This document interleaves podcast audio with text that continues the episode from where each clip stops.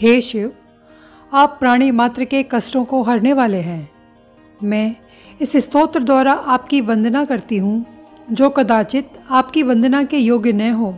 पर हे महादेव, स्वयं ब्रह्मा और अन्य देवता भी आपके चरित्र का पूर्ण गुणगान करने में सक्षम नहीं है।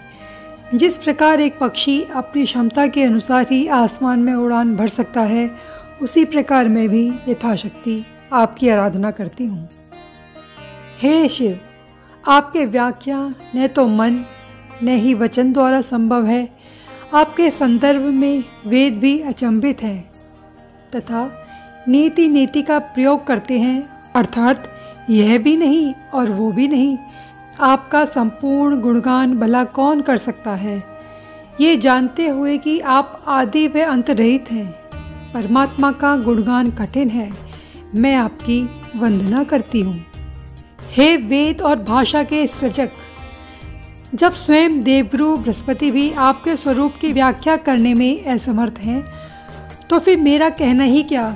हे त्रिपुरारी, अपनी सीमित क्षमता का बोध होते हुए भी मैं इस विश्वास से इस स्तोत्र की रचना करती हूँ कि इससे मेरी वाणी शुद्ध होगी तथा मेरी बुद्धि का विकास होगा।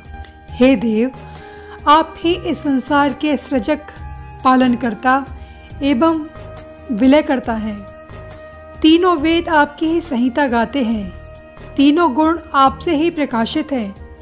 आपकी ही शक्ति त्रिदेवों में निहित है।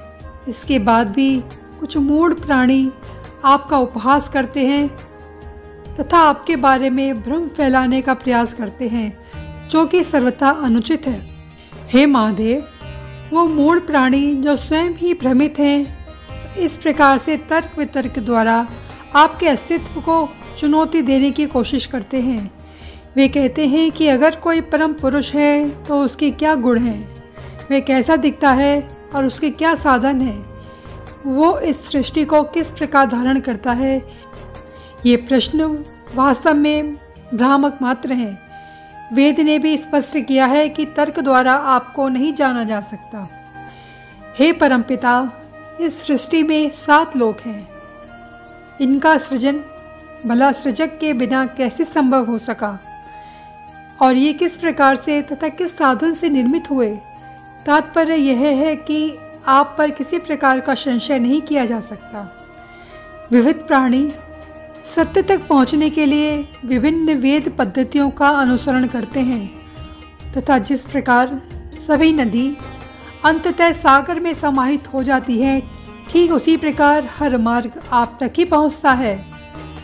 हे शिव, आपकी भ्रकुटी के इशारे मात्र से सभी देवगण ऐश्वर्य एवं संपदाओं का भोग करते हैं, पर आपके स्वयं के लिए सिर्फ़ बैल, कपाल, वाघंबर, त्रिशूल, कपाल एवं नागमाला एवं भस्म मात्र हैं।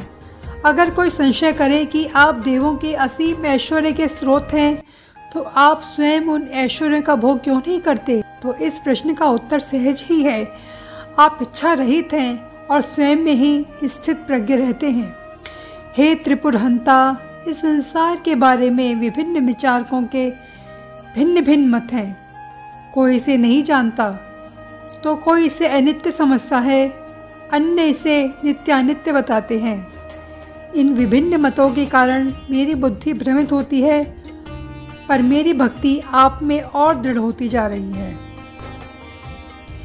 एक समय आपके पूर्ण स्वरूप का भेद जानने हेतु ब्रह्मा एवं विष्णु क्रमशः प्रत्येक दिशा में गए, पर उनके सारे प्रयास विफल हुए। जब उन्होंने भक्ति मार्ग अपनाया तभी आपको जान पाए क्या आपकी भक्ति कभी विफल हो सकती है। हे त्रिपुरांतक दशानंद रावण, किस प्रकार विश्व को शत्रु विहीन कर सका उसके महाबाहु हर पल युद्ध के लिए व्यग्र रहे। हे प्रभु, रावण ने भक्तिवश अपने ही शीश को काट काट कर आपके चरण कमलों में अर्पित कर दिया। यह उसकी भक्ति का ही प्रभाव था। हे शिव, एक समय उसी रावण ने मद में चूर आपके कैलाश को उठाने की कृष्णता करने की भूल की। हे महादेव, आपने अपने सहज पाँव के अंगूठे मात्र से उसे दबा दिया। फिर क्या था? रावण कष्ट में रुदन कर उठा और वेदना ने पटल लोक में भी उसका पीछा नहीं छोड़ा। अंततः आपके शरणागति के बाद ही वह मुक्त हो सका। हे शंभो, आपकी कृपा मात्र से ही बाणासुर, दानव, इंद्रादि देवों से भी अधिक ऐश्वर्यशाली बन सका तथा तीनों लोगों का राज्य किया। हे ईश्वर, आपकी भक्ति से क्या कुछ संभव नहीं। देवताओं एवं असुरों ने अमृत प्राप्ति हेतु समुद्र मंथन किया और समुद्र से मूल्यवान वस्तुएँ प्रकट हुई, जो देव और दानवों ने आपस में बांट ली। पर समुद्र से अत्यधिक भयावह कालकूट विष प्रकट हुआ तो ऐसा में ही सृष्टि समाप्त होने का भय उत्पन्न हो गया और सभी भयभीत हो गए। हे हर, तब आपने संसार रक्षार्थ विषपान कर लिया। ये विष आपके कंठ में निष्क्रिय होकर पड़ा है। विष के प्रभाव से आपका कंठ नीला पड़ गया। हे नीलकंठ, आश्चर्य है कि यह स्थिति भी आपकी शोभा ही बढ़ाती है। कल्याण कार्य सुंदर ही होता है। हे प्रभु, कामदेव के वार से कभी कोई नहीं बच सका। चाहे वो मनुष्य हो, देव हो, दानव, पर जब कामदेव ने अपनी शक्ति समझे बिना आपकी ओर अपने पुष्प बाण को साधा तो आपने तत्क्षण ही उसे भस्म कर दिया। और श्रेष्ठ जनों के अपमान का परिणाम हितकर नहीं होता। हे नटराज, जब संसार कल्याण के हेतु आप तांडव करने लगते हैं तो आपके पाँव के नीचे धरा काँप उठती है। आपके हाथों की परिधि से टकराकर ग्रह नक्षत्र भयभीत हो उठते हैं। विष्णु लोक भी हिल जाता है। आपकी जटा के स्पर्श मात्र से स्वर्ग लोक व्याकुल हो उठता है। आश्चर्य ही है कि हे महादेव अनेक बार कल्याणकारी कार्य भी उत्पन्न करते हैं। आकाश गंगा से निकलती तारा गणों के बीच से गुजरती गंगा जल अपनी धारा से धरती पर टापू और वेग से चक्रवात उत्पन्न करती है। परियोफान से परिपूर्ण गंगा आपके मस्तक पर एक बूंद के समान ही दृष्टि को चरोती है। ये आपके दिव्य स्वरूप का ही परिचायक है। हे शिव, आपने त्रिपुरासुर का वध करने हेतु पृथ्वी को रथ, ब्रह्मा को सारथी और सूर्य चंद्र को पहिया एवं स्वयं इंद्र को बाण बनाया। है हे शंभु, इस वृहद प्रयोजन की क्या आवश्यकता थी?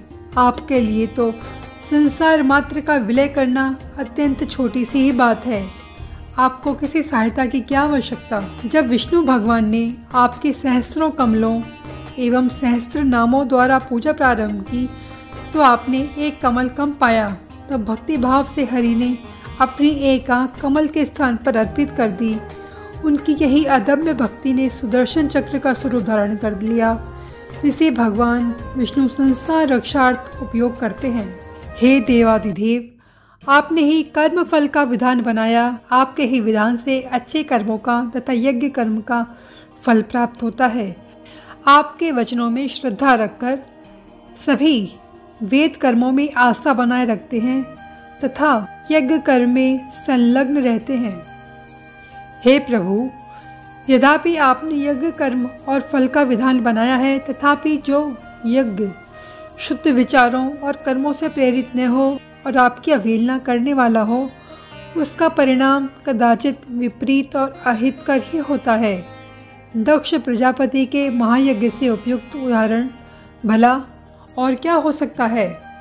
दक्ष प्रजापति के यज्ञ में स्वयं ब्रह्मा पुरोहित तथा अनेकानेक देवगण तथा ऋषि मुनि सम्मिलित हुए। फिर भी शिव की अवहेलना के कारण यज्ञ का नाश हुआ। आप अनीति को सहन नहीं करते, भले ही शुभ कर्म के संदर्भ में क्यों न हो। एक समय में ब्रह्मा अपनी पुत्री पर मोहित हो गए और जब उनकी पुत्री ने हिरणी का स्वरूप धारण कर भागने की कोशिश की तो कामातुर ब्रह्मा भी हिरण वेश में उसका पीछा करने लगे, हे शंकर। तब आपने व्याग्र स्वरूप में धनुष बाण लेकर ब्रह्मा की ओर कूच किया। आपके रौद्र रूप से भयभीत ब्रह्मा, आकाश दिशा की ओर भाग निकले तथा आज भी आपसे भयभीत हैं। हे योगेश्वर, जब आपने माता पार्वती को अपनी सहधर्मणी बनाया तो उन्हें आपके योगी होने पर शंका उत्पन्न हुई। ये शंका निर्मूल ही थी, क्योंकि जब स्वयं कामदेव ने आप पर अपना प्रभाव दिखाने की कोशिश की तो आपने काम को ही जलाकर नष्ट कर दिया। हे भोलेनाथ, आप शमशान में रमण करते हो। भूत प्रेत आपके संगी होते हैं। आप चिंता भस्म का लेप करते हो। मुंडमाल धारण करते हो। ये सारे गुण ही अशुभ एवं भयावह जान पड़ते हैं। तब भी हे शमशान निवासी, आपके भक्तों को आपके स्वरूप में भी शुभकारी एवं आनंददायी ही प्रतीत होते हैं, क्योंकि हे शंकर, आप मनोवांचित फल प्रदान करने में तनिक भी विलंब नहीं करते। हे योगीराज, मनुष्य नाना प्रकार के योग्य पद्धति को अपनाते हैं, जैसे कि सांस पर नियंत्रण, उपवास, ध्यान इत्यादि। इन योग क्रियाओं द्वारा वो जिस आनंद सुख को प्राप्त करते हैं, ये वास्तव में आप ही हैं, हे महादेव। हे शिव आप ये सूर्य चंद्र धरती आकाश, अग्नि एवं वायु हैं। आप ही आत्मा भी हैं, हे देव। मुझे ऐसा कुछ भी ज्ञात नहीं है जो आप न हो। हे सर्वेश्वर, ओम तीन तत्वों से बना है। अ, उ, म, जो इन तीनों वेदों, तीन अवस्था, तीन लोकों, तीन कालों और तीन गुणों तथा त्रिदेवों को इंकित करता है। हे ओंकार, आप ही इस त्रिगुण, त्रिकाल, त्रिदेव, त्रिअवस्था एवं त्रिवेद के समागम हैं। हे शिव, वेद एवं देवगण आपकी इन आठ नामों से वंदना करते हैं। भव, सर्व, रुद्र, पशुपति, उग्र, महादेव, भीम एवं ईशान। हे शंभु, मैं भी आपके नामों से स्तुति करती हूँ। हे त्रिलोचन आप अत्यधिक दूर हैं। और अत्यधिक पास भी। आप महाविशाल हैं तथा परम सूक्ष्म भी। आप श्रेष्ठ हैं तथा कनिष्ठ भी। आप सब कुछ हैं, साथ ही आप सब कुछ से भी परे हैं। हे भव, मैं आपको रजोगुण से युक्त सृजन करता जानकर आपका नमन करती हूँ। हे हर, मैं आपको तामस गुण से युक्त विलय करता मानकर आपका नमन करती हूँ। हे मृग आप सतोगुण से व्याप्त सभी का पालन करने वाले हैं। आपको नमस्कार है। आप ही ब्रह्मा, विष्णु एवं महेश हैं। हे परमात्मा, मैं आपको तीनों गुणों से परे जानकर शिव रूप में नमस्कार करती हूँ। हे शिव, आप गुणातीत हैं और आपका विस्तार नित्य बढ़ता ही जाता है। अपनी सीमित क्षमता से कैसे आपकी वंदना कर सकती हूँ? पर भक्ति से ये दूरी मिट जाती है तथा मैं आपने कर कमलों से आपकी स्तुति प्रस्तुत करती हूँ। यदि कोई गिरी को दवात, सिंधु को स्याही, देव उद्यान के किसी विशाल वृक्ष को लेखनी एवं उसे छाल को पत्र की तरह उपयोग में लाए तथा स्वयं ज्ञान स्वरूपा माँ सरस्वती, अनंत काल तक आपके गुणों की व्याख्या में संलग्न रहे तो भी आपके गुणों की व्याख्या संभव नहीं। इस स्तोत्र की रचना पुष्पदंत गंधर्व ने चंद्रमौलेश्वर शिव जी के गुणगान के लिए की है, जो गुणातीत है।